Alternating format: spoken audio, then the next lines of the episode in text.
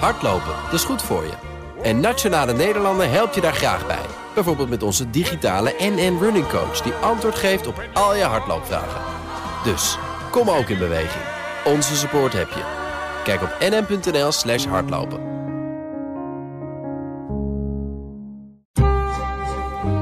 De Perestrooikast. Een blik op Oost-Europa.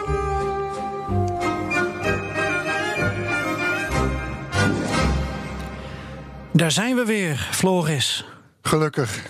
Ja, Ik miste je de vorige keer. ja, het zijn drukke tijden. Maar interessant dat je eh, zei in de vorige podcast dat ik mijn huis niet inkwam. Iets met een sleutel. Ja, dat was een hele korte samenvatting van eh, eh, de situatie waarin jij je op dat moment bevond. Ja, daar, dus, er ging een ziekenhuisbezoek aan eh, vooraf. Maar hoe het uiteindelijk is afgelopen is het volgende. Dankzij de Oost-Europese loodgieter kwam je naar binnen, toch? Het was gewoon een, een, een Nederlandse achtergrond. Oké. Nee, het was inderdaad zo dat ik de sleutel aan de binnenkant van de deur had zitten. En daarachter kwam toen de deur dicht was. En daardoor met mijn andere sleutel niet meer naar binnen kon. Alle ramen waren dicht, behalve die van de slaapkamer. En bleek nou net die dag er een glazenwasser in de straat te zijn. Ah. En na het ziekenhuisbezoek eh, heeft hij uiteindelijk eh, ons uit de brand geholpen. En eh, is hij via zijn ladder, zeven meter hoog, door ons slaapkamerraam naar binnen gegaan. En heeft hij de deur van binnenuit geopend. Ja, ik kon jou. verlichting. Maar ja, ik kon jou dus niet hier bijstaan voor de opname van aflevering 18. Gelukkig hadden we al een gesprek opgenomen met Sheng Scheijen. Absoluut de moeite waard om nog eens terug te luisteren. Maar nu ben ik hier bij jou. Ja, Ja.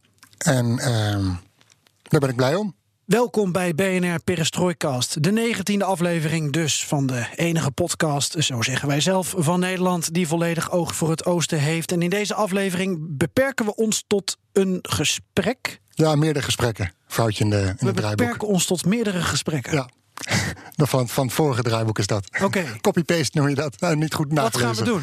Ehm, de immer roerige Balkan komt bij ons veel te weinig aan bod. Ehm, dat spijt mij zeer. Dat spijt ons zeer. Maar vandaag niet. Deze keer gaan we het hebben over Servië. Dat in het huwelijksbootje dreigt te stappen met Rusland. Tot zagrijn van de andere minnaar, de Europese Unie. Servië komt ook terug in het volgende onderwerp, namelijk de loting voor de groepsfase van de Champions League.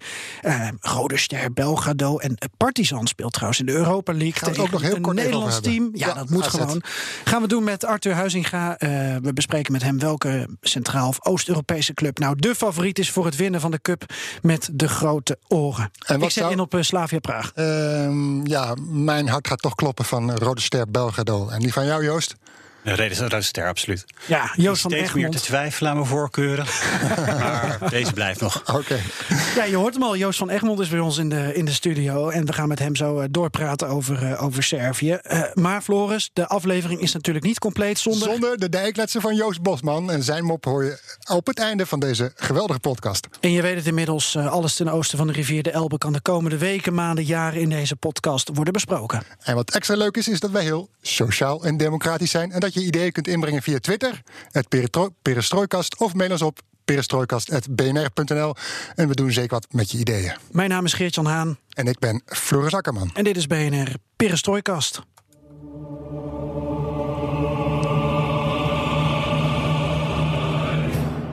Snel door naar het volgende land.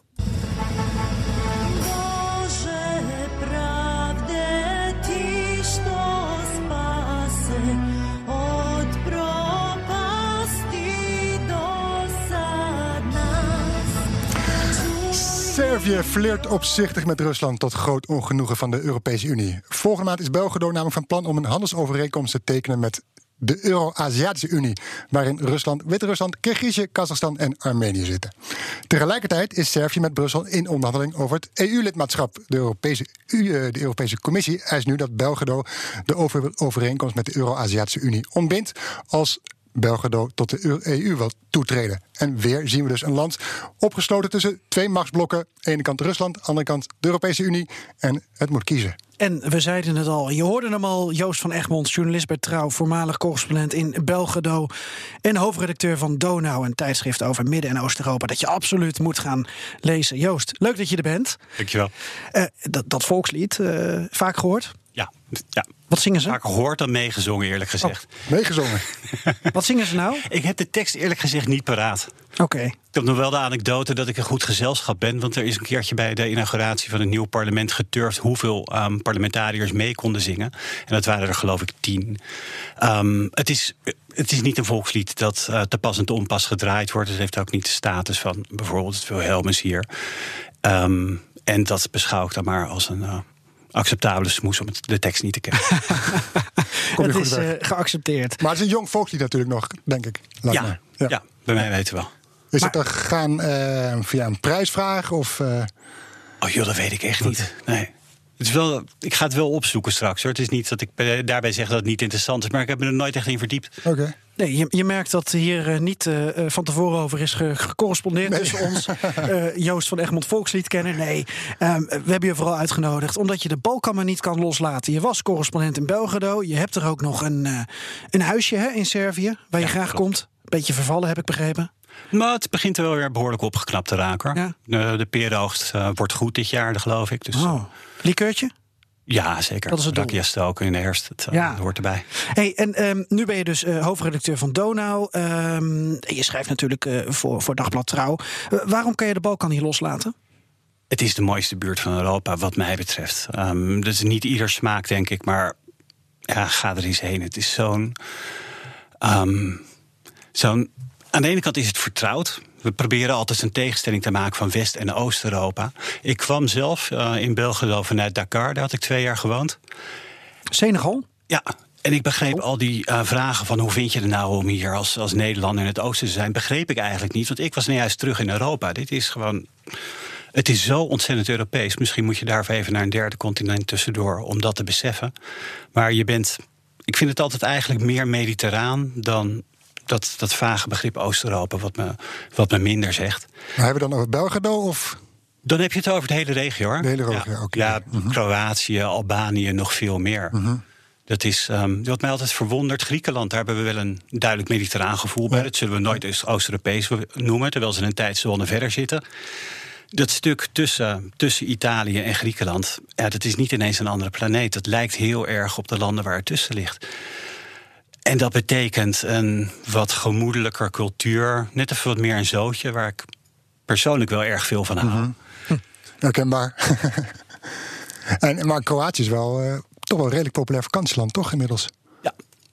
Ja, dat zit er echt in de lift. Het is eh, enorm druk en onbetaalbaar. Wat dat betreft zou mijn, eh, mijn strandtip zou Albanië zijn. Ja, fantastisch. Ja, ik ben er ook geweest. Afgelopen mei was ik in eh, Kroatië, eh, Servië ben ik geweest. En eh, nog een land, dat ben ik alweer vergeten. Het is al even geleden. Het is ook niet bij te houden. Ligt er ook weer tussen.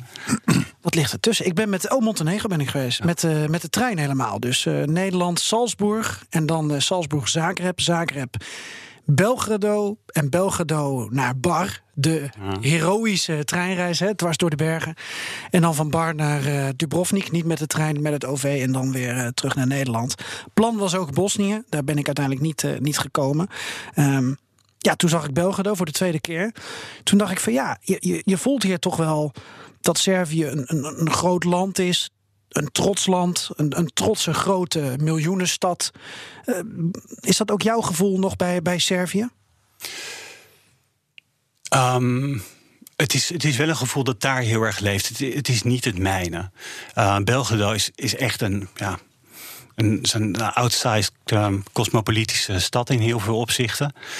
Tegelijkertijd merk je ook heel erg dat het de hoofdstad is van een toch vrij klein land, Servië. Servië probeert zich altijd groter voor te doen dan het is. En ik denk altijd maar dat het komt omdat het de grootste is van een heel stel kleintjes daar in de regio. Ja. Als je uit Sarajevo komt, dan is Belgrado inderdaad een grote stad. Laat staan wanneer je uit Podgorica komt. Ja. Maar dat maakt um, Servië nog niet een groot land. En Belgrado ook geen, geen grote stad. En ik denk ook dat het een, een mentaliteit is waar, uh, waar Servië last van heeft. Een gevaar dat, dat Serviërs altijd hebben, is dat ze denken dat een land net even iets belangrijker is voor, voor andere landen dan het is. En dat, dat kan zorgen voor echt, echt grote inschattingsfouten met serieuze gevolgen. Ja, als we dan beginnen met dat geopolitieke spel, wat Floris ook net uh, vertelde. Um, de interesse van Servië in de Euro-Aziatische Unie, is die dan logisch? Ja, die is volstrekt logisch als je kijkt naar wat de Europese Unie biedt. Ehm, zoals, jij gaf het net ook aan, ehm, Servië moet kiezen.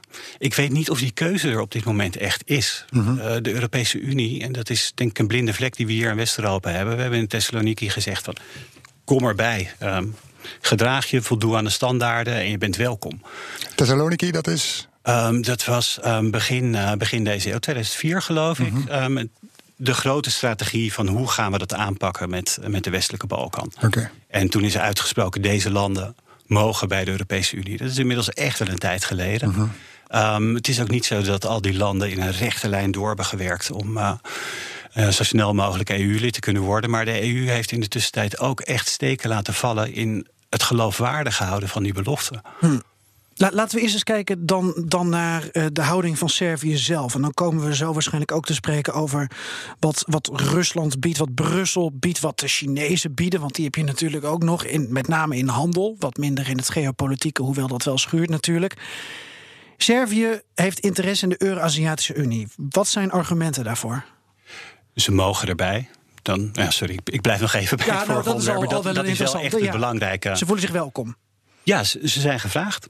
En dit is een. een ja, of het realistisch, maar geïsoleerd beschouwd is het realistisch in de zin dat ze nu kunnen zeggen: oké, we doen mee, en dan kunnen ze ondertekenen en dan, dan zijn ze erbij. En dat is iets dat de Europese Unie ze op dit moment niet kan bieden. Wat ik zelf denk, maar daar gaan we, misschien slaan we dan te veel stappen over, is dat dit ook echt voor de show is en om hun waarde te verhogen voor de Europese Unie. Ik vermoed dat dit in die zin een vergelijkbare situatie is met, eh, met Oekraïne voor het daar gierend uit de hand liep. Waarmee ik dus absoluut niet wil zeggen dat het hier gierend uit de hand loopt. Nee, er zijn natuurlijk wel verschillen, maar. mhm. Oh, absoluut. En het, het gevaar dat, ehm, dat hier echt een conflict ontstaat is absoluut niet direct. Alle, alles kan anders zijn over een jaar, maar die, die alarmbel wil ik nu echt absoluut niet af laten gaan. Maar ik heb het meer eigenlijk over de situatie waarin Janukovic tot op het laatste moment zat ik te, op de wip zat van oké, waar kan ik de beste deal krijgen? Dat is ook een spelletje dat Vucic, de president van Servië, tot in de puntjes beheerst. Daar is ook niks nieuws aan. Dat begint niet nu. Dat speelt hij al, al jarenlang. En Ja. door te flirten met Rusland kan Servië, en dat doen ook flink wat andere landen in de regio, zijn waarde voor de Europese Unie verhogen. Want op dit moment, zoals ik het zie, als er, als er een echte keuze zou zijn. Brussel zegt van nou oké, ehm, we zetten een toetredingsdatum. Dat zal dan wel ver zijn, maar zegt 2028 en daar gaan we vanaf nu met z'n allen naartoe werken. Tegenover die uitnodiging om bij de Eurasiatische Unie te komen, dan, dan is er geen, geen competitie. Dan wordt het absoluut Brussel. Ja. Omdat Alleen Brussel dat Brusselse toch- bod, dat ligt er niet. En dat maakt dat Servië ook andere kanten op kijkt. Brussel naar is te Moskou, weinig- naar Peking. Brussel is te weinig concreet richting Servië. Absoluut. Ja. Maar het is ook vlijend als iemand zegt: eh, Je bent welkom op mijn feestje, terwijl je bij de andere partij niet wordt uitgenodigd. Waarom denk jij dat Belgedo of eh, de president, ik weet niet zo goed hoe we dit moeten zien, waarom, waarom denk je dat, ik zeg toch maar, Belgedo dan liever lid wil worden van de EU? Het is een veel grotere markt. Het is een veel diepere markt vooral ook. Ehm, de Eurasiatische Unie is een samenwerkingsverband dat ieder moment ehm, ook weer kan worden opgezocht. Dus eigenlijk heel weinig dat een handelsoorlog tussen twee leden van de Eurasiatische Unie zou voorkomen. De Europese Unie is een compleet ingebed systeem waarbij je, zolang je niet uittreedt, voor de komende eeuw eh, ben je gewaarborgd van een echt vrij verkeer van personen, van goederen. Je kunt enorm veel handel drijven met ehm, het rijkste continent van de wereld. Ja, Ja. het is een enorm succesverhaal natuurlijk. En dat zie je ook met alle, alle kanttekeningen die we kunnen maken. Als je kijkt naar de toetreders van 2004. Die hebben het gewoon fantastisch gedaan. Mijn voorbeeld is altijd Servië en Polen hadden een heel vergelijkbaar bruto eh, binnenlands product in 2004. Nou is bruto binnenlands product echt niet alles. eh, als je het welzijn van een land wil meten. Maar het is een van de indicatoren. Ja. Dus in Polen, ik heb het dit jaar niet meer opgezocht, maar een paar jaar geleden was het verdubbeld, letterlijk in reële termen. En in Servië stond het vlak. Ja, maar als Ja, je wat, kijkt is, naar. wat is het eh, verschil tussen Servië en Polen tussen 2004 en 2018? Ja, oké. Dat, dat zijn dan. Maar goed, dus ook. Ja. Nou, ik was benieuwd omdat ik zelf in Kroatië was. En die zijn in 2013 toegetreden. Eh, daar heb ik heel veel geluiden gehoord en ook heel veel mensen gesproken over. Met name het eh, migratieprobleem, de brain drain. Het eh, weggaan van allerlei eh, knappe koppen. Daar zitten ze toch wel een beetje met de handen in het haar. Het klinkt allemaal wel leuk, die EU. Maar ja, op de korte termijn verlies je er wel wat mee. Ja, ja, ik weet ook niet of ik hier nu de pitch moet gaan doen voor komt toch allemaal bij de EU. Maar Nou, we- wat, wat je daar ziet We is. proberen die relatie Ja. een beetje Het klassieke probleem is natuurlijk ehm, welke problemen heb je en in hoeverre zijn die ook reëel toe te schrijven aan de EU. Als je gaat kijken naar de brain drain, die is in Kroatië niet erger dan in Servië. Of Bosnië, dat al helemaal geen perspectief op EU-toetreding heeft. Die problemen heb je toch. En de E EU-toetreding lost ze zeker niet op op de korte termijn, maar het verergert ze ook niet. En wat Kroatië nu wel heeft, is toegang eh, tot die interne markt. Ze, nou, ze hebben een duidelijk traject waarop ze tot Schengen kunnen toetreden. Als ze dat zouden willen, kunnen ze ook vrij snel de euro in. EU-subsidies. Daar heeft Polen natuurlijk ook van Ja. geprofiteerd. Ja, absoluut. Ja. Wel, dat, economisch is dat altijd een lastige. Ehm, vaak is het meer dan je kunt absorberen. En vaak leidt het ook tot desinvesteringen. Omdat er gewoon zo'n grote pot geld staat als je maar een weg aanlegt. Dat je soms krankzinnige wegenprojecten krijgt. Oké. Maar is het Euro-Aziatische Unie is dat voor België alleen interessant omdat het meer concreter is dan de Europese Unie? Of zit er ook meer tussen? Want, bij, want nou, er is al handel tussen eh, Servië en Rusland. Als we kijken naar gas vooral. eh, Wij, wij, wij hebben toch ook handel met Ja, Rusland? Er zit toch ook geen Unie? ik ben nog niet eh, klaar. Oké, nou dat is goed. Eh, de orthodoxe kerk, daar wordt mee geflirt. Eh, eh, Servië voelt zich ook vaak gesteund in, in, conflict, of in conflict, in ieder geval in kwesties rond de Balkan. Zit er ook iets dat de Serven denken van ja, daar, daar valt gewoon ook wat dat betreft veel voor ons te- meer te halen dan, dan in Brussel. Ehm, sommige punten zijn, zijn echt reëel, zoals energiezekerheid.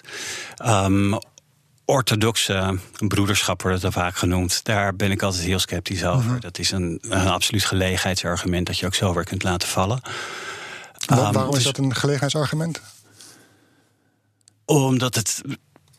Het is hetzelfde als ehm, de broederschap tussen Zweden en Nederland, omdat het allebei protestantse landen zijn. ja. Natuurlijk zijn er wel verwantschappen en die, die helpen wel, maar juist ook omdat, net als de protestantse kerk, die orthodoxe kerk zo enorm politiek is. Het zijn allemaal nationale kerken.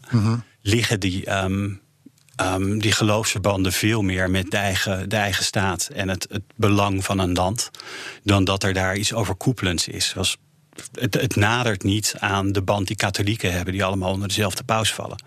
En al daar zie je, katholieke broederschap vinden wij een heel gek concept. Ja, ik, ik- denk dat die orthodoxe broederschap echt in hetzelfde Ja. licht moet worden gezien. Ja, ik denk wel dat eh, wat Floris volgens mij ook bedoelt is als je eh, de bezoeken van de leiders van Rusland en Servië aan elkaars landen zien. Eh, Poetin komt bijvoorbeeld in Servië. Nou, dan wordt hij als een soort volksheld onthaald met alle posters op straat. En ja, er zijn bepaalde korte lijntjes. En dan denk je toch al gauw dat daar een soort orthodox broederschap in zit natuurlijk. Want ja, waar komt het gevoel dan vandaan dat, dat men Poetin zo adoreert?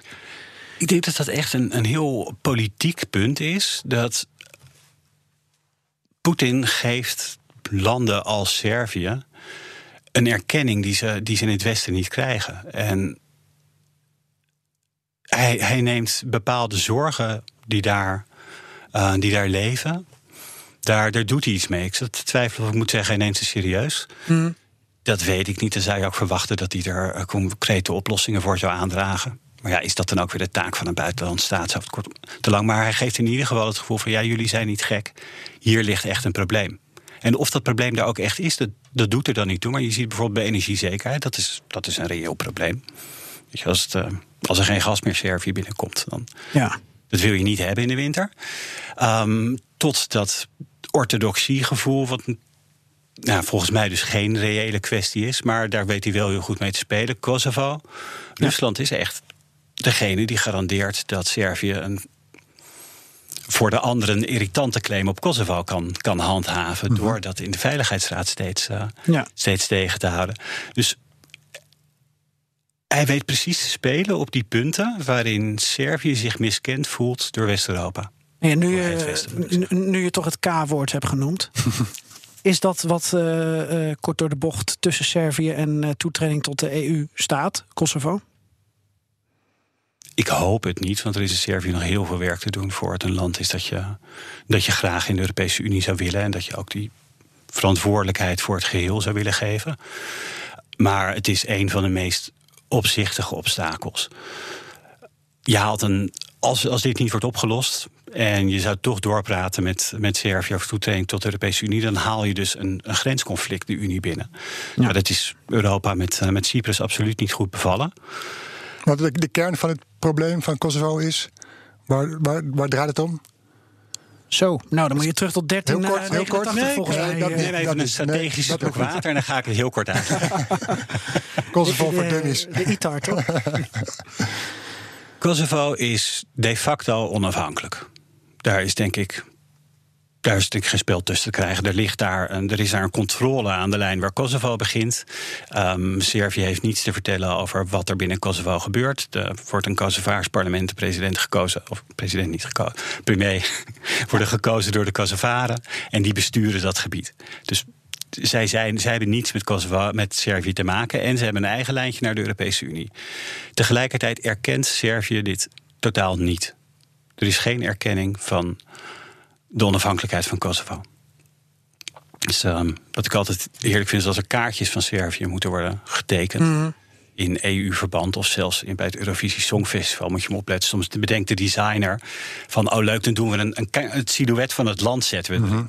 Ja. Servië wordt daar nooit getoond. Want dan krijg je de vraag, moet je Kosovo eraf knippen? Of Oh, ja. Nou, dat is dan een van je mindere problemen, maar je moet je ook voorstellen. Dit gaat dus over alles. Ik kan misschien herinneren tot vorig jaar ze heel hard gevochten over of, of Kosovo nou mee mocht doen aan, eh, aan WK voetbalkwalificatierondes. Zo gaat Ja. het ook met eh, het internationale kengetal. Ehm, het is nogal een probleem als je geen internationaal kengetal hebt en je wilt toch internationaal bellen. Een internet-topdomein, noem het allemaal. Al die dingen weet, weet Servië tegen te houden. En dat is een proces dat, dat loopt nu al twintig jaar. En het is in zekere zin een dialoog tussen doven. Ja. Wie Kosovo heeft erkend, wil niet tornen aan de onafhankelijkheid van Kosovo. En wie Kosovo niet heeft erkend, en Servië in de eerste plaats met de steun van Rusland, maar ook landen als Spanje en Cyprus, die absoluut geen zin hebben om een precedent te stellen waarin de onafhankelijkheid van een opstandig deel erkend wordt. ja. Welke... Die coalitie, die, die praten eigenlijk nauwelijks met elkaar. En het compromis dat er nu op gevonden is. Ik maak het niet waar om een korte antwoord te geven, sorry. Helemaal niet uit. Het compromis dat daarop gevonden is bij het openen van de toetredingsonderhandelingen met Servië, is ze moeten tot een werkbare relatie komen. Oké. En daarmee is de toetreding van in ieder geval Servië eigenlijk gegijzeld door wat men een werkbare relatie vindt. Ja. Want Kosovo zegt, we willen erkend worden. Klaar. Dit, is de situatie, wij willen die erkenning hebben. Ja, als zij dat echt hard blijven spelen, dan is er dus geen werkbare relatie en dan kan Servië niet toetreden. En dat is ook een typisch voorbeeld van hoe de EU het extreem ingewikkeld en ook ongeloofwaardig heeft gemaakt om dit proces ook echt tot een einde te brengen. Joost, ik denk dat we kunnen samenvatten eh, dat eh, de flirt van Servië met de Eurasiatische Unie een, eh, een, een praktische is. Als in ze zijn uitgenodigd, eh, ze voelen zich erdoor gevleid. Maar ze gebruiken het als mogelijk leverage om eh, stappen bij Brussel te kunnen maken. Om binnen de EU of in ieder geval daar verdere vorderingen in, in te maken. Om daar dichterbij te komen. Nog een laatste vraag van een paar luisteraars die eh, op Twitter eh, schreven van ja, die geopolitiek, je moet niet vergeten dat eh, er ook kwalijke binnenlandse zaken zijn. Dat het leiderschap wordt misbruikt. Ehm, speelt dat een rol bij het internationale spel ook? Bij welke kant gaan we op? Heeft Vucic een bepaald idee? Er zijn natuurlijk protesten. Ik gooi even alles op een hoop hè, voor een laatste antwoord van jou. Dus take it away. Het speelt een veel te kleine rol in eh, de internationale relaties. En daarom, eh, ik was ook heel blij met hoe die Twitter-discussie Ja. gisteren ging. Ehm, dit is. In Servië ehm, heb je een democratie die niet functioneert. Je hebt een partij met een absolute meerderheid in het parlement. Je hebt een president van diezelfde partij. Die gaan verkiezingen organiseren volgend jaar. Daar gaan ze een nieuwe absolute meerderheid halen. En de oppositie denkt er sterk over na. En dat zal waarschijnlijk ook wel gebeuren. om die verkiezingen te boycotten. En dit is een EU-kandidaat lidstaat. Nou, ongeacht wat je verder vindt van Vucic of van de oppositie of van wat dan ook, dit heeft niks te maken met politiek, hoop ik tenminste. Er is hier een heel reëel probleem met het functioneren van de democratie. En dat is iets waar internationaal eigenlijk geen antwoord op is. Wij zeggen dan, ja, dan moet je verkiezingen organiseren. Dan sturen we een paar waarnemers. En dan is er in ieder geval een kleine kans op fraude. Fraude wordt verminderd. Maar dat is het dan. Snap je? En het, hier wordt niet overlegd. Hier wordt niet een compromis gezocht. En dat is een gigantisch probleem. Dat ehm, internationale partners en zeker de EU geen, geen passend antwoord op heeft, omdat zij ook klem zitten. Dit is een, een unie van staten en staten moeten het intern zelf regelen. En wat, wat ik heel uh, belangrijk vind om te zeggen nog is in ieder geval... De, Europese Unie let wat dat betreft gewoon niet goed op. Ze, we hebben de aandacht niet om goed te kijken wat er gebeurt in Servië... wat er achter het front van uh, hervormingen gebeurt... En ons daarmee te bemoeien. Wat dat betreft denk ik ook dat die, die aandacht voor de regio. Volgens mij hebben we al niet goed door wat er in Roemenië gebeurt, terwijl dat een EU-lid is momenteel. Ja, al die nou, daar het in ieder geval beter door. Ja, Als je, je erkent de protesten in ieder geval. Ja. Bijvoorbeeld, je neemt de demonstranten serieus. Dat is al een belangrijk Ja. punt. ja, en we hebben daar dat co- coöperatie- en verificatiemechanisme. Wat Ja. een verschrikkelijk woord is voor een van de beste maatregelen die de EU ooit heeft genomen ten oosten van de Elbe. Ze controleren. Nu blijvend is de Europese Unie rapporten aan het opstellen over hoe het gaat met ehm, de onafhankelijkheid van de rechtspraak. Met de, van de rechtsspraak, sorry. Ja. Hoe het gaat met de onafhankelijkheid van de rechtspraak. Ehm, met de bestrijding van corruptie in Roemenië en Bulgarije. Dat wordt elk half jaar wordt dat gewoon gemonitord. Als je dan gaat kijken hoe dat gebeurt voor Servië. Macedonië gaat nu wel iets beter, maar voor Servië, voor Montenegro, dat er veel verder is in dat eh, toetredingsproces. Eigenlijk niet. Zolang jullie intern je zaakjes op orde hebben, zolang je, om maar even het cliché aan te halen, niet met elkaar in oorlog gaat. En het ziet er allemaal oké uit met het afvinken van, eh, van lijstjes op, eh, op de toetredingsagenda, dan bemoeien we ons niet met, met jullie. En dat is in mijn ogen echt funest. Niet omdat de EU moet gaan voorschrijven hoe het dan precies wel moet, maar omdat ze er niet bovenop zit. Ze weten niet wat er gebeurt. Vucic is een, een verschrikkelijk interessant voorbeeld daarin. Dit was een man die een, een prominente rol speelde. Die is echt opgegroeid in een regime in de jaren negentig dat agressief en autoritair was. Tien jaar later komt hij met een, eh, met een politieke partij en wint hij verkiezingen.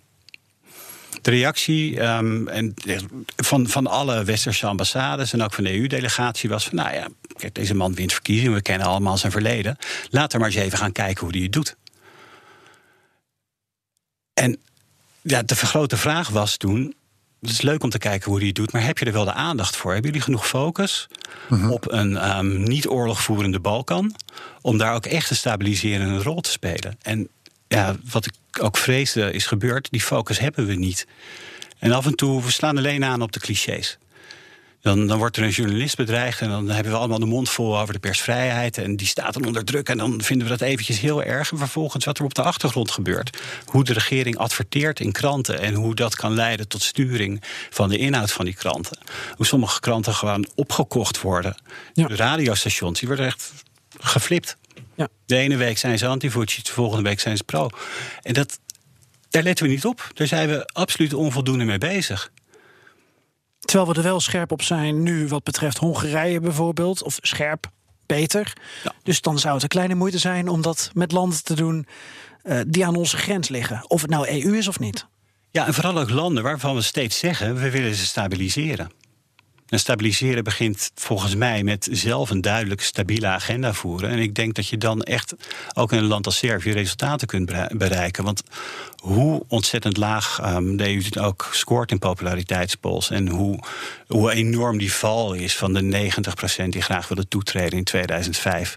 Tot eh, de ruim minder dan de helft die het op dit moment is nog steeds, als de EU met een geloofwaardig voorstel komt, dan is er echt geen competitie. Dan heeft Servië veel liever de EU dan de Eurasiatische Unie.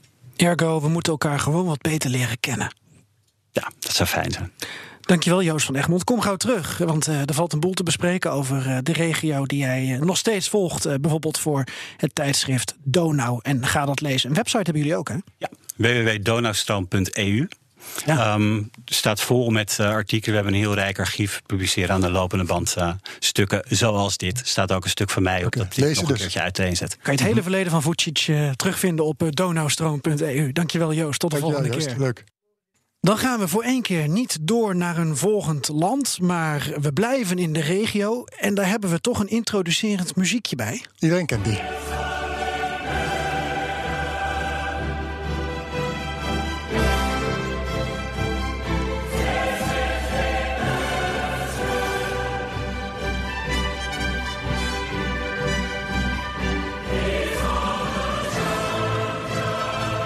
Ja, de Champions League. Er wordt gezongen in het Frans, Engels en eh, Duits. Eh, niet in het Russisch of het Pools of het Servisch of het Azeri. Schande. Schande. Maar ja, het eh, duurde even voordat die clubs zo goed waren dat ze kans hebben waren. Trouwens, dat is niet helemaal waar. Rode Ster, begin jaren 90. Daar gaan we het over hebben, over voetbal. Floris en ik volgen met enige interesse, bovengemiddelde interesse, het Europese voetbal eh, van de regio. Vorige week Loting Champions League. En in die Champions League, in die groepsfase, zien we Zenit Sint-Petersburg, Shakhtar Donetsk, Dynamo Zagreb, Lokomotiv Moskou, Slavia Praag en Rode Ster Belgrado. Nou, wat zijn hun kansen om de cup met de grote oren mee naar huis te nemen? En ja, we hebben de kenner der kenners uitgenodigd. Dat is Arthur Huizinga. Arthur, welkom. Fijn dat je er bent. Doe maar, wat een introductie. Ja, Eh, ik eh, zal mijn best doen. We blazen graag onze gasten wat, eh, wat op. Hè. Kenner, eh, kenner van, eh, eh, ja, dan, dan heb je toch wel een, een land of 25 dat je volgt. Of laat je eh, de Oezbeekse topcompetitie liggen? Oh, zeker niet. Oezbeekse competitie, schitterend. Ja, Ja. joh, Bunjotkork, ik volg alles. Oh, ongelooflijk. Eh, je bent schrijver van het boek Nooit een thuiswedstrijd. Een eh, voetbaloorlog in de Caucasus.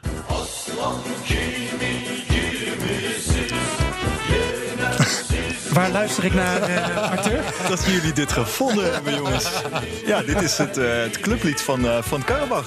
Schitterend. Ik draai hem gisteren even op de redactie. eh, was ik aan het, eh, dit item aan het voorbereiden. En je zag allemaal gezichten van wat gebeurt daar tussen die, eh, achter, die, eh, achter, dat kop, achter die koptelefoon. Het heeft wel wat weg van dat eh, nummer van eh, Moskou, Moskou. Ja, misschien ook wel, ja. la, la, la, la, la. Inderdaad. En als je hem iets verder laat lopen, dan komt er een soort refreintje waar bijna een soort tropische eh, flow overheen zit. Eh, Ja. ehm, waar dat vandaan komt, weet ik ook niet. Misschien iets met de Braziliaanse spelers die ze ooit gehad hebben. Maar Ik eh, ga ze timmeren aan de weg daar in Azerbeidzjan. Ik ga het hele nummer eh, straks eh, helemaal grijs draaien. hey Arthur, eh, jij was natuurlijk helemaal niet geïnteresseerd in de loting van de Champions League. Maar in die van de Europa League, helaas. Want Karabach, dat is de club die jij eigenlijk al jaren volgt. Die haalde het niet in de voorronde van de Champions League. Jammer, want ze hadden anders tegen Ajax gespeeld. Zo is het helemaal. En ehm, het komt door Apoel Nicosia. Nicosia. Ja, dat is Ehm, ook een fantastisch team, hè? hebben we gezien zeker. tegen Ajax. Ja. Ja, taai, taai, heel taai. Ehm, nee, dus ik had, Europa eh, League finale, dat gaat het worden voor Karabach. Dat, dat kan. En als ze daar willen komen, dan zullen ze moeten afrekenen met Apoel Nicosia. Want bij wie hebben zij gelood in de groepsfase? Nee. Ah. Zeker, Apoel. Ja? Verder nog tegen Sevilla en het eh, altijd lastige Luxemburgse Doudelange. Ja. Waar ze al een keer van gewonnen hebben, overigens in de, in de verder dan FC Utrecht, die daar een keer heel hard van verloren hebben, volgens mij. Nou, dat was Dievendansje volgens mij. sorry. Ja, ja. Oh, jeetje, Maar jij die, zit er nog eh, bij eh, duizelt me nu al hoor, sorry. Nee, we moeten even met Arthur natuurlijk kort voordat we al die eh, clubs eh, langslopen, eventjes eh, op de kaart zetten ehm, eh, wat jouw eh, merkwaardige voorliefde is voor eh, voetbal in de Caucasus. Want dat is niet alleen voetbal, dat is dan politiek. Voetbal is oorlog, alles komt daar samen volgens mij. Zeker, zeker. Het is, eh, dat maakt ook mijn fascinatie natuurlijk voor, eh, eh, voor het voetballen. Want ehm, voetbal is in dit, deze gewoon een kapstok, zeker in deze regio, voor allerlei politieke, complexe, eh, ingewikkelde toestanden. Ehm, zo begon het bij mij ook in eh, 2008, dus al meer dan tien jaar geleden inmiddels. Ehm, in Azerbeidzjan, waar ik die voetbalclub Karabach op het spoor kwam. Een club die geen eigen stadion had, die geen eigen stad meer had. Ehm, Want nou, wat gebeurde er? Je reed daar rond in je Lada en je kwam in Karabach uit?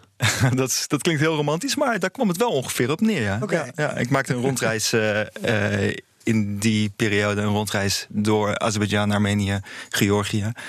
Ehm, en eh, wij kwamen ook uit in de eh, niet erkende republiek Nagorno-Karabakh.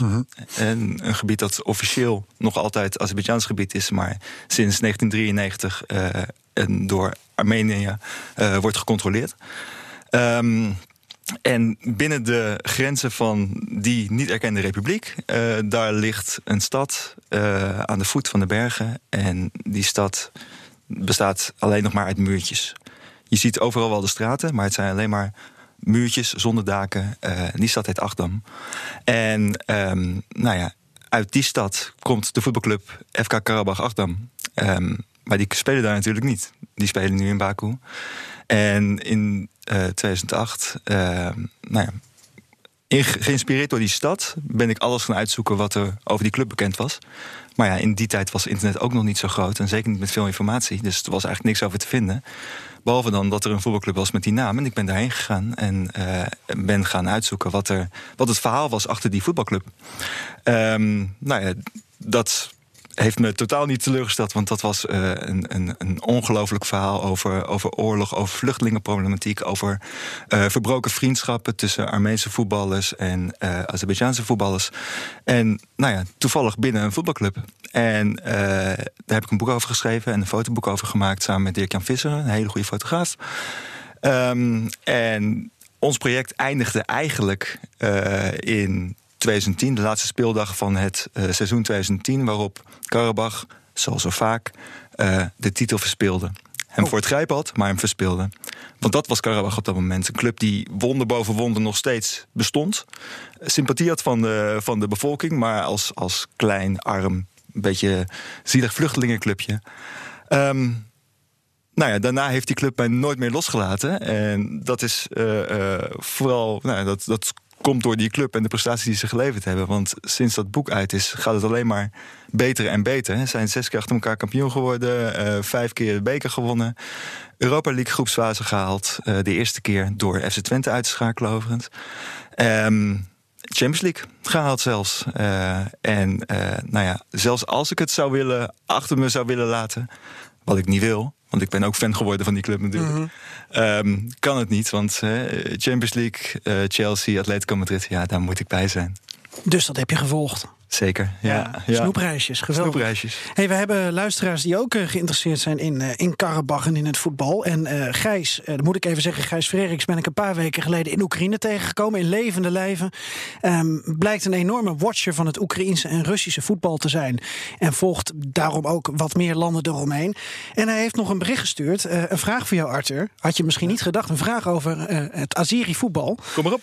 Ik ben benieuwd of Arthur de trainer van Karabach, Kurban Kurbanov, of die hem nog eens in een West-Europese topcompetitie ziet werken. En of Kurbanov in het verleden aanbiedingen heeft gehad.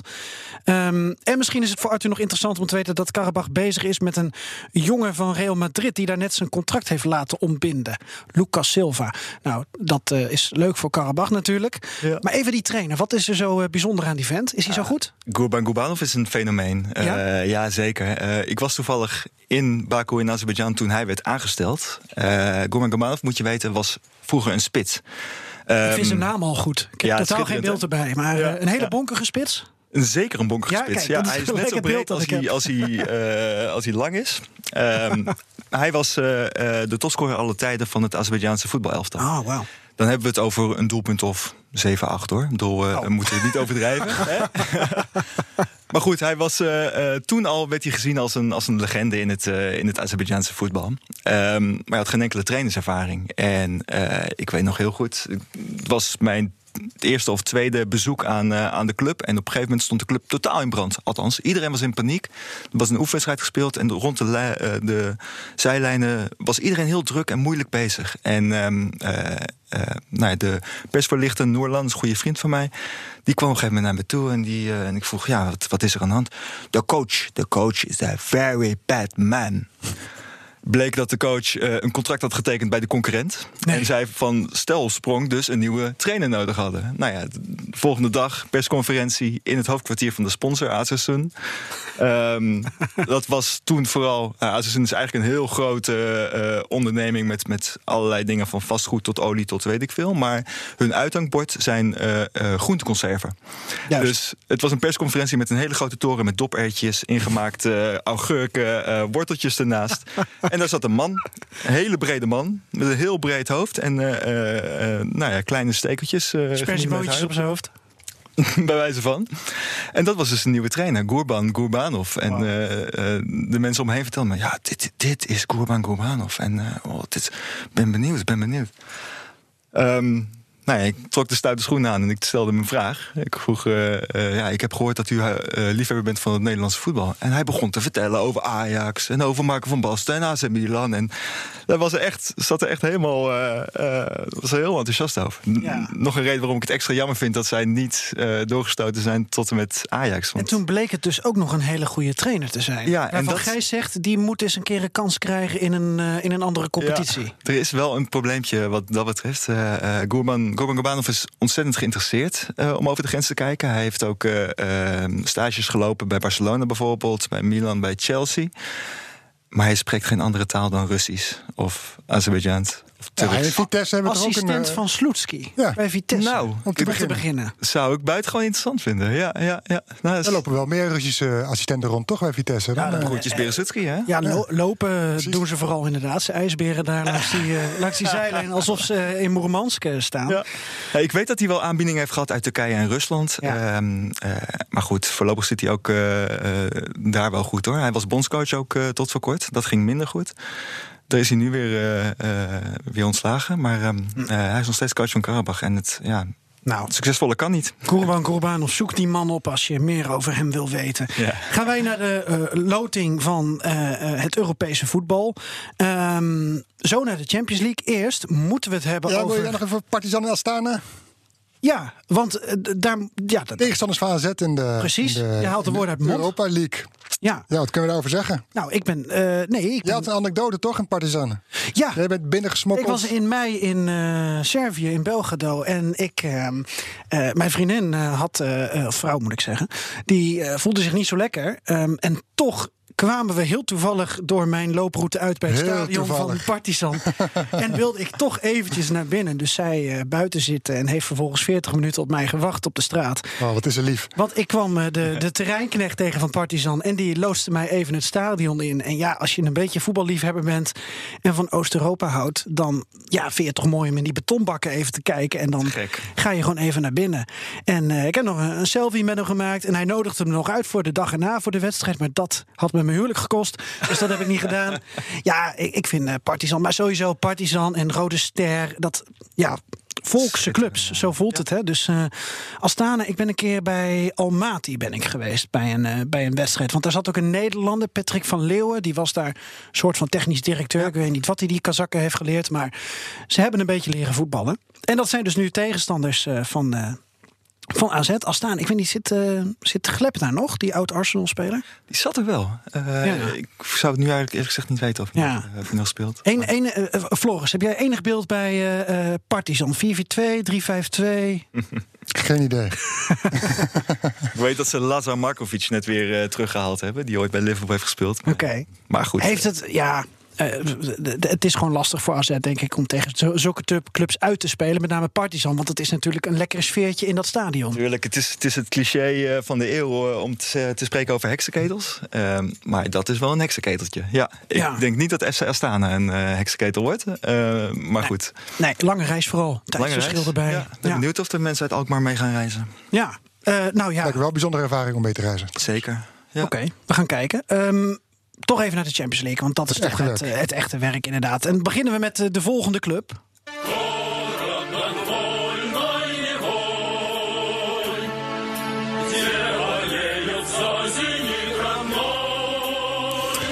Ja, dit is het clublied van Zenit Sint-Petersburg. Eh, die club eh, heeft toch een Nederlands tintje. Eh, want met Dick Advocaat werd in 2008 de UEFA Cup gewonnen. Dankzij sterspeler André Arshavin. De club werd in 1925 opgericht door arbeiders van een metaalfabriek. De huidige sponsor is geen kleine jongen Gazprom.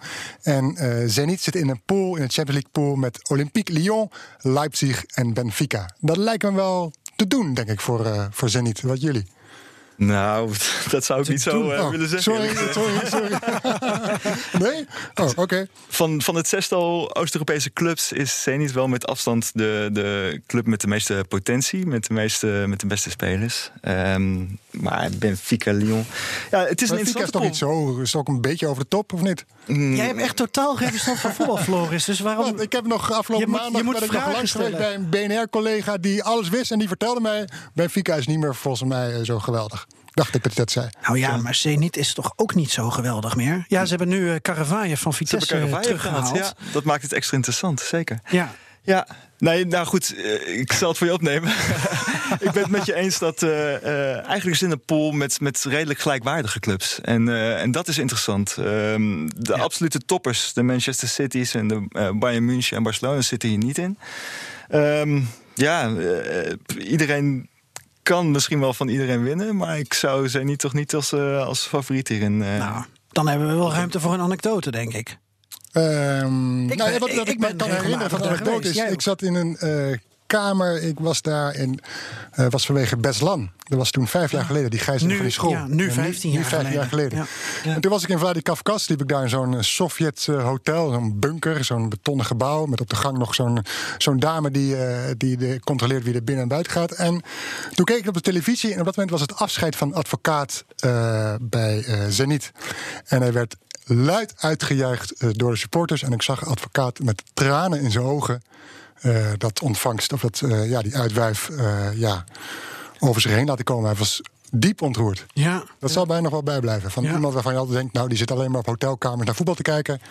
Toen zag je opeens dat advocaat echt werd getroffen door de Russische aanhang. ja ik heb de wedstrijden in het oude stadion nog gezien. Ik ben nog niet in het eh, nieuwe Petrovski geweest. Ehm, en ik herinner me een wedstrijd tegen Terek Grozny. En dat ik, ik studeerde toen in Sint-Petersburg. En dat een studiegenoot, die had niet zoveel verstand van voetbal. En ook niet van hooliganisme.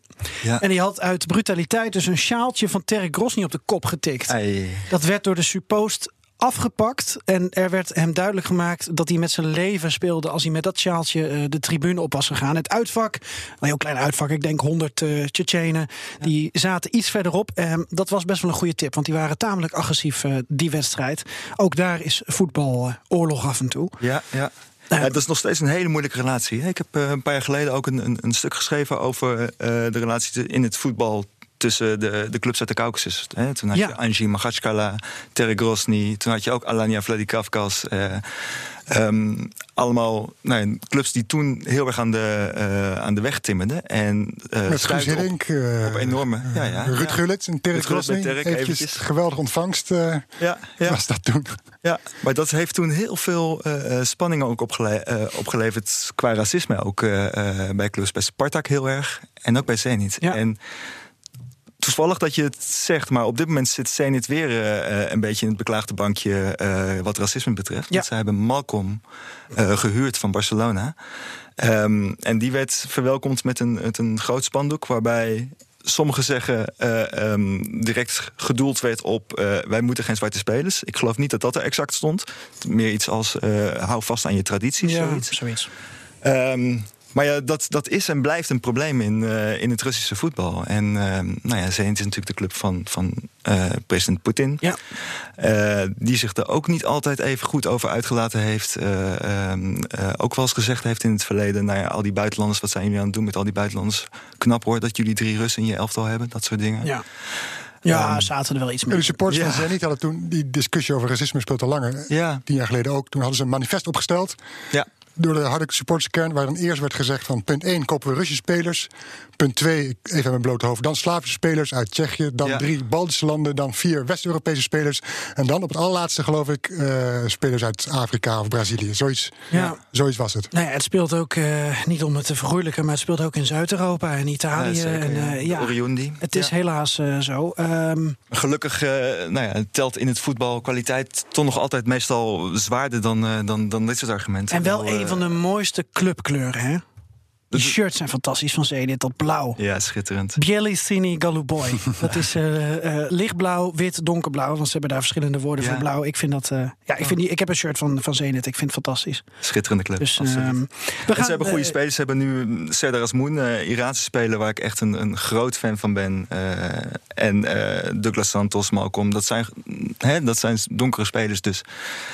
Het is niet zwart-wit, gelukkig. Nee. En het wordt een spannende pool. Gaan Ja. we eh, kijken bij de volgende.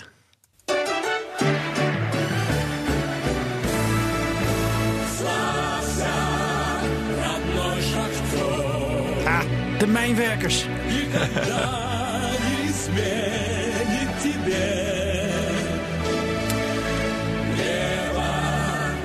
De mijnwerkers van Shakhtar Donetsk natuurlijk. eh, ehm, tragisch. Hadden natuurlijk een schitterend stadion in Oost-Oekraïne. eh, en nu door de oorlog in Oost-Oekraïne spelen ze tegenwoordig in Garkov. Kharkov. Ehm club Ja. werd in mei 1936 opgericht en veranderde zijn naam in 46 in Shakhtar.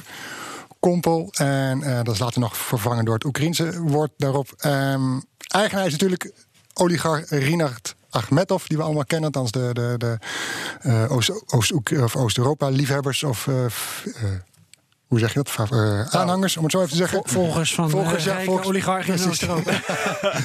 Grootste prestatie natuurlijk het winnen van de UEFA Cup in 2009. Eh, ze zitten in een pool met Atalanta, Dynamo Zagreb, daar gaan we het zo meteen over hebben, en Manchester City. En ze spelen dus hun wedstrijden noodgedwongen in Kharkiv. Ehm, ik ga me even niet uitlaten over de kansen van. eh Nou, kijk, als, als, als ik een club zou moeten noemen die de tweede ronde gaat halen, dan zou het Shakhtar Ja? zijn in deze pool. Ja, dat. eh, eh, Nog steeds veel dat- Brazilianen? Nog steeds. Ehm, en dat mag, een, dat mag een wonder heten. Eh, Ja. Voor mij is het een, een, een absoluut wonder. Hoewel, met mijn ervaring bij Karabach weet ik dat, dat eh, eh, een eh, ontheemdheid door oorlog niet per se hoeft te betekenen dat het verdwijnt. Ehm, maar zeker bij, eh bij Shakhtar ehm, heeft die oorlog in, in Oost-Oekraïne natuurlijk enorme impact gehad. En ook op de club. De club is groot geworden, won zijn UEFA Cup onder Mircea Lucescu, de Roemeense tovenaar. Ehm, op het moment dat zij moesten vertrekken uit Donetsk, is Lucescu ook vertrokken. Eh, ze hebben een tijdje gespeeld in Lvov, zo ver mogelijk van Donetsk ongeveer af, waar Ja. helemaal niemand kwam. Waar eh, Dario Serna, de toenmalige eh, aanvoerder, van zei: Nou, we spelen nauwelijks voor mensen en de mensen die komen, die haten ons. Ja, want 1200 kilometer van je eigen stad vandaan in tamelijk nationalistisch West-Oekraïne. Ja. Wat heel anders was dan wat er in Donetsk natuurlijk gebeurde. Zeker, zeker. Ja. Ja, ja. en het is wat dat betreft een hele vreemde club natuurlijk. Want eh, ehm, eh, op het moment dat die, dat die oorlog uitbrak, zijn er ook eh, iconen van die club die binnen die club bezig waren. Spelers uit de succesvolle jaren negentig al. Die zijn ook gebleven ehm, in de Volksrepubliek Donetsk. Eh, Igor Petrov, een middenvelder, is nu de minister van Sport van de Volksrepubliek eh, Donetsk. Oh, Ehm, tegelijkertijd is die club opgepakt, eh, ergens anders neergezet, eh, met nog steeds dezelfde filosofie. De filosofie van Lucescu was dat. Eh, zelf opgeleide Oekraïense verdedigers en Braziliaanse aanvallers.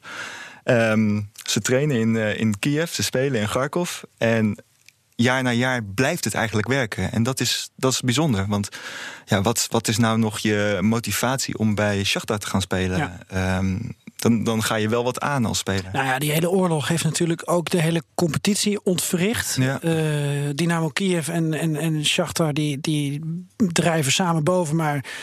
Dnipro, Dnipropetrovsk is failliet. Ehm, eh, Kharkiv speelt niet meer in de Premier Liga. Ja. Eh, het niveau is ook wel een beetje gedaald Zeker. natuurlijk. Ja, dus ehm, we, we moeten door, hè, Floris. Ik zie je op de klok kijken zo van... wat zitten jullie te ouwe hoeren over... Ja, mijn gedachten gingen even Dnipro. naar, uit naar het eh, strand ergens in eh, aan de Zwarte Zee. Ja? Of misschien aan de Adriatische kust?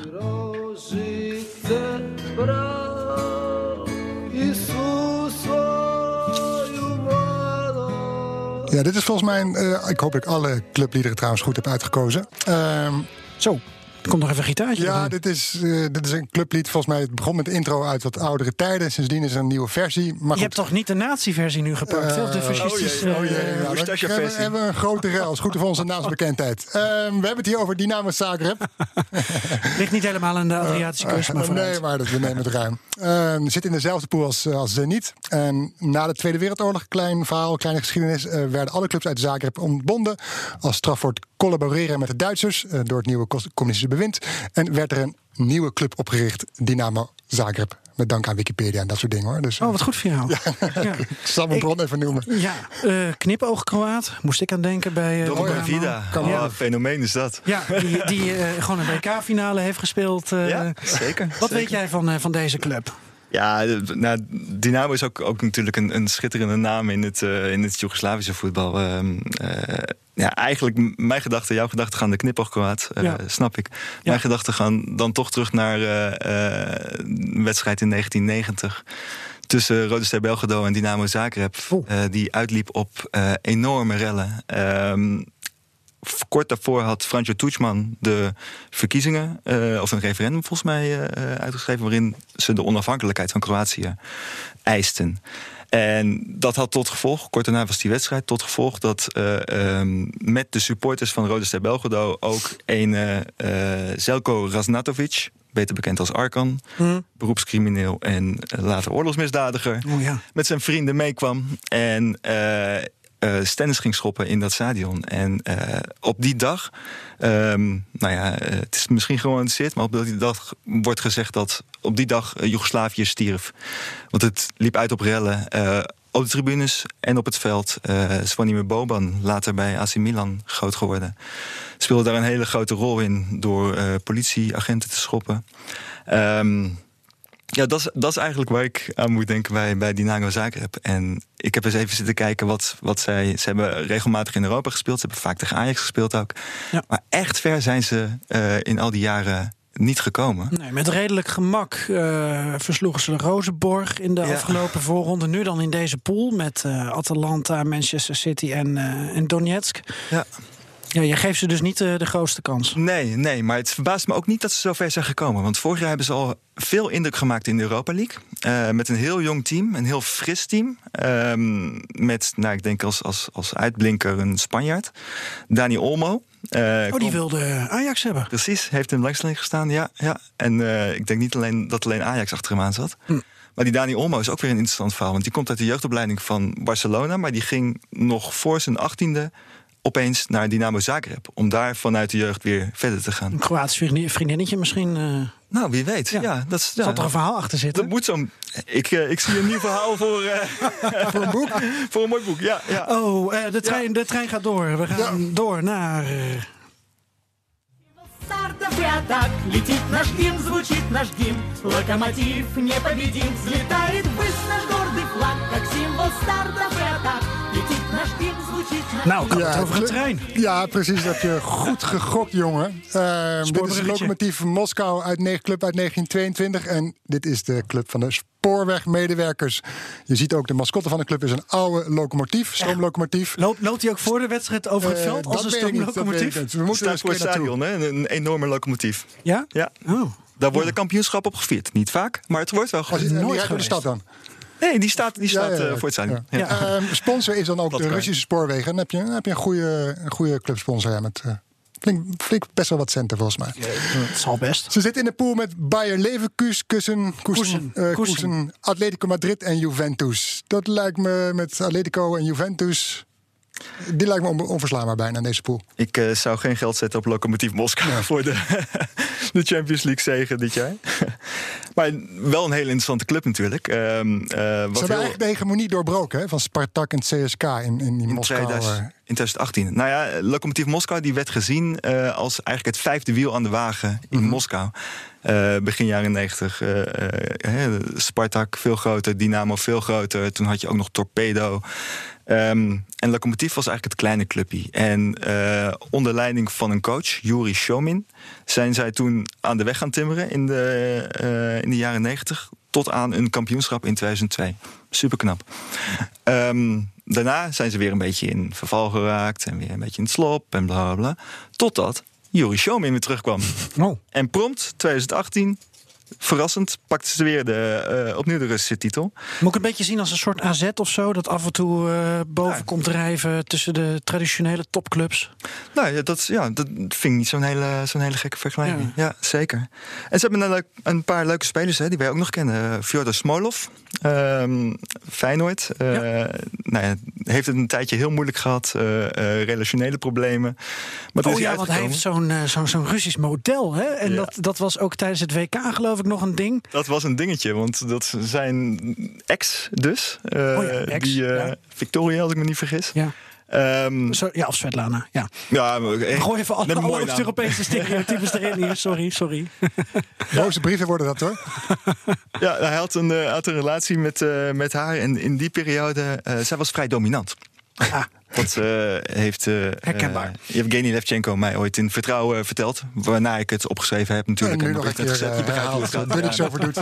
Exact. Ehm, maar die was vrij dominant. En in die periode eh, raakte uh, Smolov geen bal meer. Ehm, ik bedoel, er zijn zelfs compilaties gemaakt op YouTube van eh, eh, onmogelijk te missen kansen die gemist werden door Fjodor Smolov. En dan kreeg zij de schuld. Nou ja, ehm, de relatie ging uit en hij begon weer te voetballen. Hij is eh, Ja. eh, topscorer geworden van de Russische ploeg, eh, van, van de Russische competitie. eh basisplaats in het Russisch elftal weer. Alles ging perfect. Totdat bij het WK bekend werd dat zijn ex ambassadrice van het WK-organisatie Nee. comité zou zijn. En ehm, Dat was ja, het, ja. ze zagen de bui wel hangen. Ja, ja, ja. Maar gelukkig bleef zij in Rostov, eh, waar ze vandaan kwam. Hm. eh, Weggestopt. weggestopt. En daar kwam Smolov niet bij in de buurt. En eh, eh, het kwam allemaal goed met hem. Ja. Wauw. Ja, Nou ja, Smolov, zeg. Jefferson Farfan speelt er ook. ja. Ehm, Ook altijd leuk natuurlijk. Ja. Eder, eh, de invaller. Die, nou ja, de Portugees die Portugal de Europese titel schonk in verlenging als invaller. Ja, nog nooit meer zo goed een bal heeft geraakt. Nou, nog één keer. Ja? Namelijk in de kampioenswedstrijd van Lokomotief Moskou. Toen deed hij hetzelfde. Toen werd hij ook, eh kwam Oh, goed. hij ook als invaller binnen en maakte hij het beslissende doelpunt. Oh, kijk. En verder niks meer gedaan. Nee. Maar eh, ja, weinig kans. Dat is eh resumerend. Nou ja, je, je weet het niet. Ze kunnen verrassen natuurlijk. Ehm, dan gaan we naar eh, ietsje dichterbij. We hebben Eh, nog een liedje. We hebben nog wel een liedje. Ja, ik, weet niet wel, wel hoe dat liedje klinkt. Even kijken. Nasze wieczna usiedł Nou, dit was het oude clublied weer wat nieuw is vervangen, geloof ik. Even in verwarring met anderen. Dit is het clublied van? Eh Slavia Praag. Aha. De Tsjechen hebben ook een deelnemer. En in 1892 opgericht door een stelletje studenten geneeskunde... die wilden eh, sportief door het leven wilden gaan... en richtten daarom een sportclub op... om eh, ja, eh, die sportactiviteiten te vergroten onder studenten. Ja. Eh, kansloze pools lijkt mij. eh, Borussia, Dortmund, Barcelona en Inter Milaan. Toch? Ik heb een clipje gezien inderdaad. De Ja. reactie van de afgevaardigden van Slavia Praag eh, in het publiek toen de loting werd gedaan. Heb je dat gezien, eh, Arthur? Die kregen dus eh, de indeling te zien met eh, Dortmund, Barcelona en Inter Milaan. En ze schoten in de lach. Ja. En ze kwamen niet meer uit die lachscheut. Nee, daar kan ik me ook iets bij voorstellen. Ik bedoel, eh, ja, je- iedere club, iedere sportman heeft ambities natuurlijk. Eh, maar als je weet dat je niet eh, eh, het toernooi gaat winnen, dan kun je misschien maar het beste, de mooiste tegenstanders treffen die je kunt treffen. Nou, dit komt daar behoorlijk dichtbij in de buurt. Ja. Hartstikke leuk natuurlijk. Zeker ook voor Mick van Buren. Een voetballer die in Nederland nooit in de eredivisie heeft gespeeld. eh, of nee, nooit heeft gescoord in de eredivisie. Hij speelde namelijk bij Excelsior. Oh. Ehm, en, ehm, maar toch een transfer heeft gemaakt. Eerst naar Denemarken en vervolgens bij Slavia Praag terecht kwam. Oh. En eh, het daar niet eens onverdienstelijk doet. Eh, dus die gaat zometeen gewoon zijn opwachting maken in de Champions League. En wat, wat weet je van... Zes potjes. Ik weet, ik weet van het Tsjechische voetbal, je hebt, je hebt altijd Sparta Praag of Slavia Praag. En dan, ik dacht altijd dat Slavia eh, net, net het iets mindere broertje was. Zeker, ja. Dus Slavia Praag heeft het juist heel moeilijk gehad hoor. Eh, eh, je had clubs als eh, Sigma Olomouc bijvoorbeeld, die, die eigenlijk er al lang voorbij zijn gegaan. Ehm, Pilsen was wel goed de afgelopen Pilsen, tijd. Victoria hoor. Pilsen. Er zat natuurlijk een goede bierbrouwer achter. Ja, eh, ja, precies. Budweiser, hoor, dat is weer, eh, weer een andere. Ja, nee, nee zeker. Ehm, eh, heel moeilijk gehad. Ook failliet gegaan ongeveer tot ze overgenomen werden door Chinezen. Dus Slavia Praag is in Chinese handen. Oké. En eh, dat was in 2014, als ik me niet vergis. Ehm, die hebben zich eventjes rustig gehouden totdat zij op een gegeven moment eh, eh, spelers als Danny, eh Portugese sterspeler van, van Zenit, van Zenit, Belgische ja. Retour. Ja. Ruslan Rotan, dat was de aanvoerder van Nepro, die nou ja, twee jaar daarvoor of een jaar daarvoor in de, in de finale van de Europa League stonden. Ja. Ehm, eh, Stoch, FC Twente nog. Slovaak. Slovaak. Ehm, Thomas Necit, eh, eh, die ook eh, in Nederland bij ADO Den Haag en Pek Zwolle speelt. Die speelt daar nu nog Speelt nu bij ADO, ja. ja. Oké. Ehm, toen gingen ze opeens heel veel spelers kopen. Nou ja, daarvan zijn ze alweer teruggekomen. Nu is het eigenlijk een, een club zonder grote namen. Ehm, eh, ja, de bekendste naam voor mij is eigenlijk Lucas Masopust. Dat klinkt niet als een naam die drie keer gescoord tegen Barcelona. Ik Dat weet moet je zeggen dat ik ook... ook wel eens gezegd van ik speel uit Tottenham Hotspur en die deed het ook. Het spoor? Hotspur, Hotspur. Dus Sorry, ik zit je Maar Massapoest, te eh, zetten. doet geen belletje rinkelen bij Jij bent supergoed voorbereid. Nee, het- ik heb geen idee. Massapoest, eh, eh, bij mij in principe ook niet. Eh waar het niet dat Massapoest was de maker van het eerste Tsjechische doelpunt in de WK-finale van 1962. Toen Nee. speelde Tsjechoslowakije tegen Brazilië. Oh. En Jozef Massapoest maakte daar het eerste doelpunt. Dat was de grote man van die tijd. Speelde bij Dukla Praag, niet bij Slavia. En eh Lucas Massapoest is geen familie van hem, dus dat maakt niet uit. Maar de naam, de bekendste naam in de selectie. Oh, dit was zo'n mooi verhaal. Ook Mick geweest. van Buren trouwens. eh, eh, kleinzoon van Theo de Tank Lazarons. Echt waar? Die ken ik ook nog wel. En geen familie van eh Armin. bij, bij, bij jou weten. Hey, we moeten het nog even hebben over eh, de zesde club. Die eh, ja, toch altijd wel veel, veel harten steelt. Om een of andere reden. En ik ben toch wel benieuwd eh, waarom dat is. Laten we even luisteren naar het eh, clublied.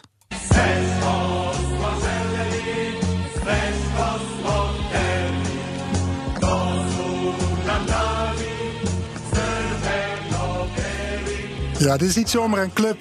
We hadden het al in het intro erover. Rode Ster Belgrado, winnaar van de Euro Europa Cup 1 in 91 met ja, prachtige spelers zoals Prozinecki, Michailovic en Savicevic. Wat komt er dan weer vloeiender uit Ja, maar met deze club ben ik meer. Deze club ben ik ook een beetje ja, opgegroeid. Of dit volgende ik wel. Ja. Heerlijk, In ja. 91. Ehm, op een club opgericht in 1945. Een groep jonge mannen, leden van de Servische Verenigde Antifascistische Jeugdliga, richtte een sportclub op. En het werd op 4 maart eh, Rode Ster Belgrado.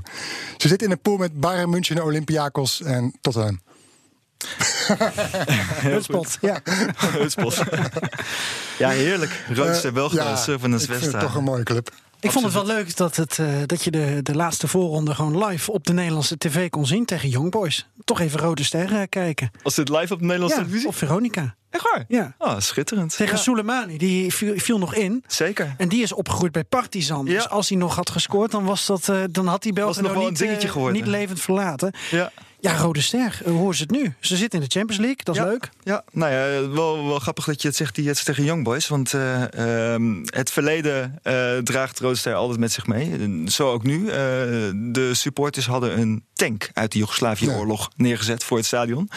Ehm, een beetje ter intimidatie of gewoon voor de vrolijkheid. Eh, de clubleiding zei in ieder geval van... eh, eh, nou ja, dan heeft, heeft de buitenlandse media in ieder geval iets om over te schrijven. Hartstikke leuk. Nou, waarvan acte? Wij ook. Waarvan akte. maar ehm, ja, dat, dat speelt natuurlijk altijd mee. Ehm, Ze vielen toch ook op die tank de plaatsing, of niet, de spelers? ja, ja, ja zeker. afloop, ja. Ja. Ja, leuk toch? Ja. Ja, de bekendste naam in die ploeg is Marco Marin. eh, speler van het Duitse elftal. Onder andere op 2K 2010 nog. Ehm, maar geboren in Bosnië. En dat, is, dat zie je nu veel in deze ploeg. Het zijn allemaal spelers met een eh, ehm, Servische achtergrond. Als ze niet uit Servië zelf komen, dan komen ze uit, hebben ze in ieder geval een achtergrond eh, daar. Ehm, nou ja, op één bekende naam voor ons na in ieder geval. Rajiv van La Parra. Die Ja. heeft, die heeft eh, eh, de transfer gemaakt van eh, Huddersfield eh, naar, naar Rode Ster Belgrado mm, gisteren of eergisteren. Oké. En die gaat spelen met het nummer 91. En dat vond ik wel heel mooi, want in 91 eh, wonnen zij de Europa Cup 1 met het laatste Joegoslavische voetbalteam. Want dat was eh, in een jaar waarin heel Joegoslavië uiteen viel. Nog een team met Prosinecki, de Kroaat, met eh eh Savicevic, de Montenegrijn, Panchev, de, de Macedoniër, Michailovic, mm, de coach nu van, van Bologna en ernstig ziek, Ja. maar hij zit op de bank. Ehm Servië, um, Belodeci, een Roemeen, althans Het was een echte. Balkanploeg. Het was een echte, echte Balkanploeg. En ehm, eh, ja, bedoel, eigenlijk die hele campagne op weg naar die finale, dat, dat, dat was al een wonder. Ehm, bijvoorbeeld de halve finale tegen Bayern München. Die ze nu dus weer gaan treffen. Ehm, Dat worden nog geweldige anekdotes tegen die tijd. ja, dat is, nee, dat is schitterend. Volgens mij werd de eerste wedstrijd 1-1, de tweede wedstrijd werd 2-2. Ehm, en daarmee haalden ze dus de finale. En dat kwam door een schitterend eigen doelpunt van Klaus Augenthaler. De, Met een matje toch? Ja, met het matje. En de Waarom weet je stekertjes. dat? Ja, dat is mijn tijd, man. Ja. Eh, God, daarna ben ik afgehaakt op een gegeven moment. Ja, ik merk het, Libero ja. van het uh, jarenlang libero van het Duitse nationale elftal. Ja, zeker weten. Die, die uh, uh, wipte de bal over zijn eigen keeper heen en uh, in de goal. Waardoor ze de finale haalden. En over die finale is ook nog een mooi verhaal te vertellen. Um, Olympique Marseille? Olympique Marseille. Zij hadden Rode Ster had, eh, ondanks dat ze zulke mooie, knappe, goede spelers hadden, technisch eh, echt begaafd, hadden ze goed gekeken naar Olympique Marseille. En geconstateerd dat Olympique Marseille heel erg goed was in de counter. Ehm, en dus besloot de coach op dat moment om opdracht te geven: ehm, ja, als, als wij gaan aanvallen, dan lopen we in die counter. Oké, oké, goed, prima trainen. Wat gaan we dan doen? Ehm, als we jullie de bal hebben, dan geef je hem weer terug. Dus 120 minuten lang heeft Rode Ster niet gevoetbald in die finale. En dan strafschoppen gewonnen. Ja. Schitterend. Ja. ja, en dan nu de prangende vraag. Wie van deze zes clubs eh, gaat de Champions League winnen? Nou ja, ik eh, denk. kunnen een weddenschap, eh, Inter Milaan. Nee, dat kan niet. Dat kan niet. Of is er een Ajax-achtig scenario mogelijk? Bij een van deze clubs. Of moeten ze zich gewoon eigenlijk Maar neerbellen? dan, dan, jij denkt ook meer op de lange termijn toch, Floris? Van welke club heeft het nou zo goed op orde... of heeft zulk interessant beleid dat ze misschien Ooit, in de ja. toekomst... Ja. kwartfinale, halve finale en dan kan je altijd stunten. Ja. Ja. Of zeg je van nee, Europa Cup League winnen, dat is het hoogst haalbare voor Cent- Midden- en Oost-Europese clubs. Eh, nou, Ja, dat is de veilige optie. dat is- eh, ja. Ik geef je nog een nooduitgang. Ik denk sowieso dat. Nou ja, we hebben aan Ajax wel gezien dat, dat veel, zo niet alles wel mogelijk is. Maar voor een club als Zenit en, en, en Shakhtar bijvoorbeeld. Ja. Die waren best wel dichtbij eh, een paar jaar geleden. Maar zo goed als toen zijn ze niet meer. Eh Dynamo Zagreb is voor mij wel een club die, die interessant is om in de gaten te houden. Eh, Qua beleid en jeugd qua die beleid opkomt. nu, ja. Ja. En de, ja, interessante ploeg. Jonge, echt jonge jongens. Ehm, ja, voor de rest moeten we denk ik gewoon genieten van, van de romantiek. En eh, nou ja, wie Zeker. weet, Rode Ster Belgrado won vorig jaar van Liverpool. En we weten wat Liverpool heeft gedaan uiteindelijk. Ja, Of Oh. Karabach ooit. Ja, dat, dat, dat zie ik nog wel gebeuren, ja. Arthur, dankjewel. Heel leuk. Eh, wat een mooie verhalen allemaal. En eh, ja, we blijven deze clubs allemaal volgen. Er gaat, ja, er Gedurende gaat, het seizoen, toch? hoeveel, hoeveel gaan er door naar de volgende ronde? Even turven. Ik zeg twee van de zes. Twee, drie ongeveer. Ja? Ja? Eh, ik hou het veilig op eh, eentje. Oké. nou, we drinken er eentje. Dankjewel Arthur Huizinga. eh, groot. Oost-Europees voetbalkenner. En schrijver ook van het boek. eh, hoe heet je boek ook alweer? Nooit een thuiswedstrijd. Nou, precies, dat. Kan je ook opzoeken online. Is nog te koop bij de Is nog Rams, te denk koop? ik. Ja hoor. Ja, fantastisch. Zeker vinden. Heel goed. Dankjewel. Tijd voor de lachband. Tijd voor Bar Moskou. Tijd voor een goede grap. En wie anders kunnen we daarvoor eh, beter spreken dan onze eigen Joost Bosman. Joost, hallo. Hallo. Hallo. Zeg, eh, die moppen van jou, hoe worden die nou in Rusland ontvangen? Nou, ontvangen, ik, ik ontvang ze zelf hier. dat is waar, ja. dat, ik dat, dat ik dat allemaal uit mijn mouw schud of zo, dat ik het verzin. En wat is jouw inspiratiebron dan? Waar hou je ze vandaan?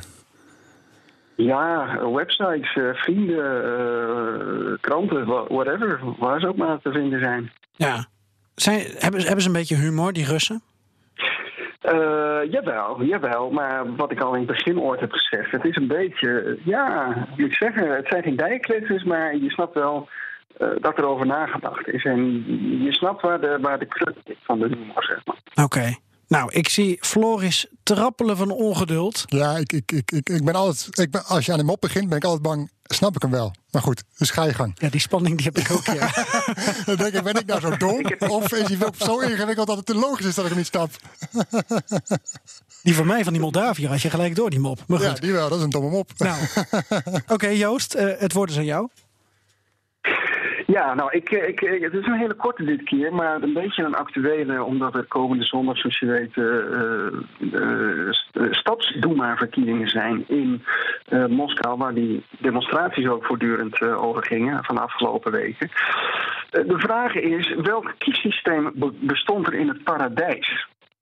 Nou, dat is natuurlijk het Russische kiessysteem, want God zette immers Eva voor Adam neer en sprak: Hier, kies je vrouw.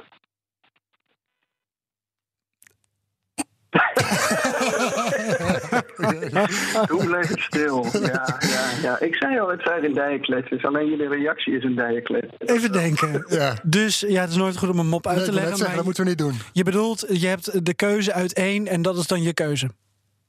Hey. Ja, oh, ik heb hem goed. Oh, oh ja, eh, we gaan het er nog even over hebben dan bij het... eh, Floris had nog volop twijfel ja, ik zit nog in mijn hoofd eh, Ja. te, te zwoegen. Ja. Nou, ik vond hem weer fantastisch, Jongens, Joost. Ja, voor mij is de spanning eigenlijk al lang niet meer of jullie hem wel, eh, wel of niet snappen. Die, die Nee. bestaat voor mij al lang niet Het meer. Want enige weet het nadeel van die, niet. eh, Die snappen het gewoon niet. Ja, het is alleen, ja, ja, die korte moppen, dan ben je zo snel klaar in de kroeg. Want dan moet je weer eh, iets anders verzinnen. Ja, nou ja, ik kan er nog een eentje even kijken. Uit mijn mouw schudden. Eh, Nog eentje dan? Ja. Ja? Wil je er nog één? Ja. Ja. Goed, nou dan heb ik eh, de volgende voor jullie. Ehm, Boris Johnson, Donald Trump en Vladimir Poetin. Zo, heel actueel. voor God. Ja, en die staan voor God. En Boris Johnson vraagt aan God: eh, wanneer zullen de Britten het gelukkigste volk op aarde zijn? En God zegt: Nou, over een jaar of veertig. En Johnson die begint te huilen, want hij zegt: Ja, dat zal ik waarschijnlijk niet meer meemaken. Dan vraagt vervolgens Trump aan God: Wanneer zullen de Amerikanen dan het gelukkigste volk zijn op aarde? En God antwoordt: Nou, over een jaar of twintig, denk ik. Waarop Trump bittere tranen weent en zegt: eh, Ja, dat zal ik ook niet meer meemaken. Nou ja, als laatste vraag natuurlijk Poetin heel hoopvol aan God. eh, wanneer zal het Russische volk dan het gelukkigste volk op aarde zijn? Waarop God begint te huilen. Poetin vraagt, kijkt een beetje verbaasd en vraagt wat er los is. Waarop God zegt: Dat zal ik niet meer meemaken. Deze snap ik zelfs. Hey. Oké, Joost. Dankjewel weer voor Dankjewel, eh, Joost. je fantastische gedaan. Dijkletser. tijenkletser. Ja, toch wel, hè? Anekdote. Voor ons wel. Ja. Ja. Oké, pakka. Pakka. Aito. Pakken, pakken. Yo, hoi, hoi. Yo.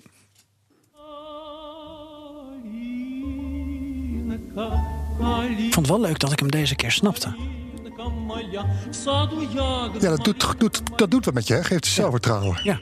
Toch niet zo dom als je denkt dat je bent. Toch vanavond even kijken of de vrouw me ook snapt. Ja, Oké, tot later. aju.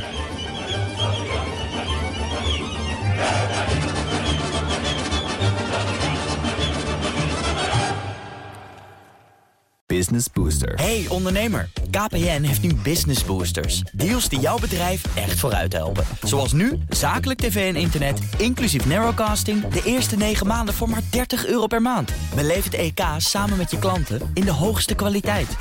Kijk op kpn.com slash businessbooster. Business Booster.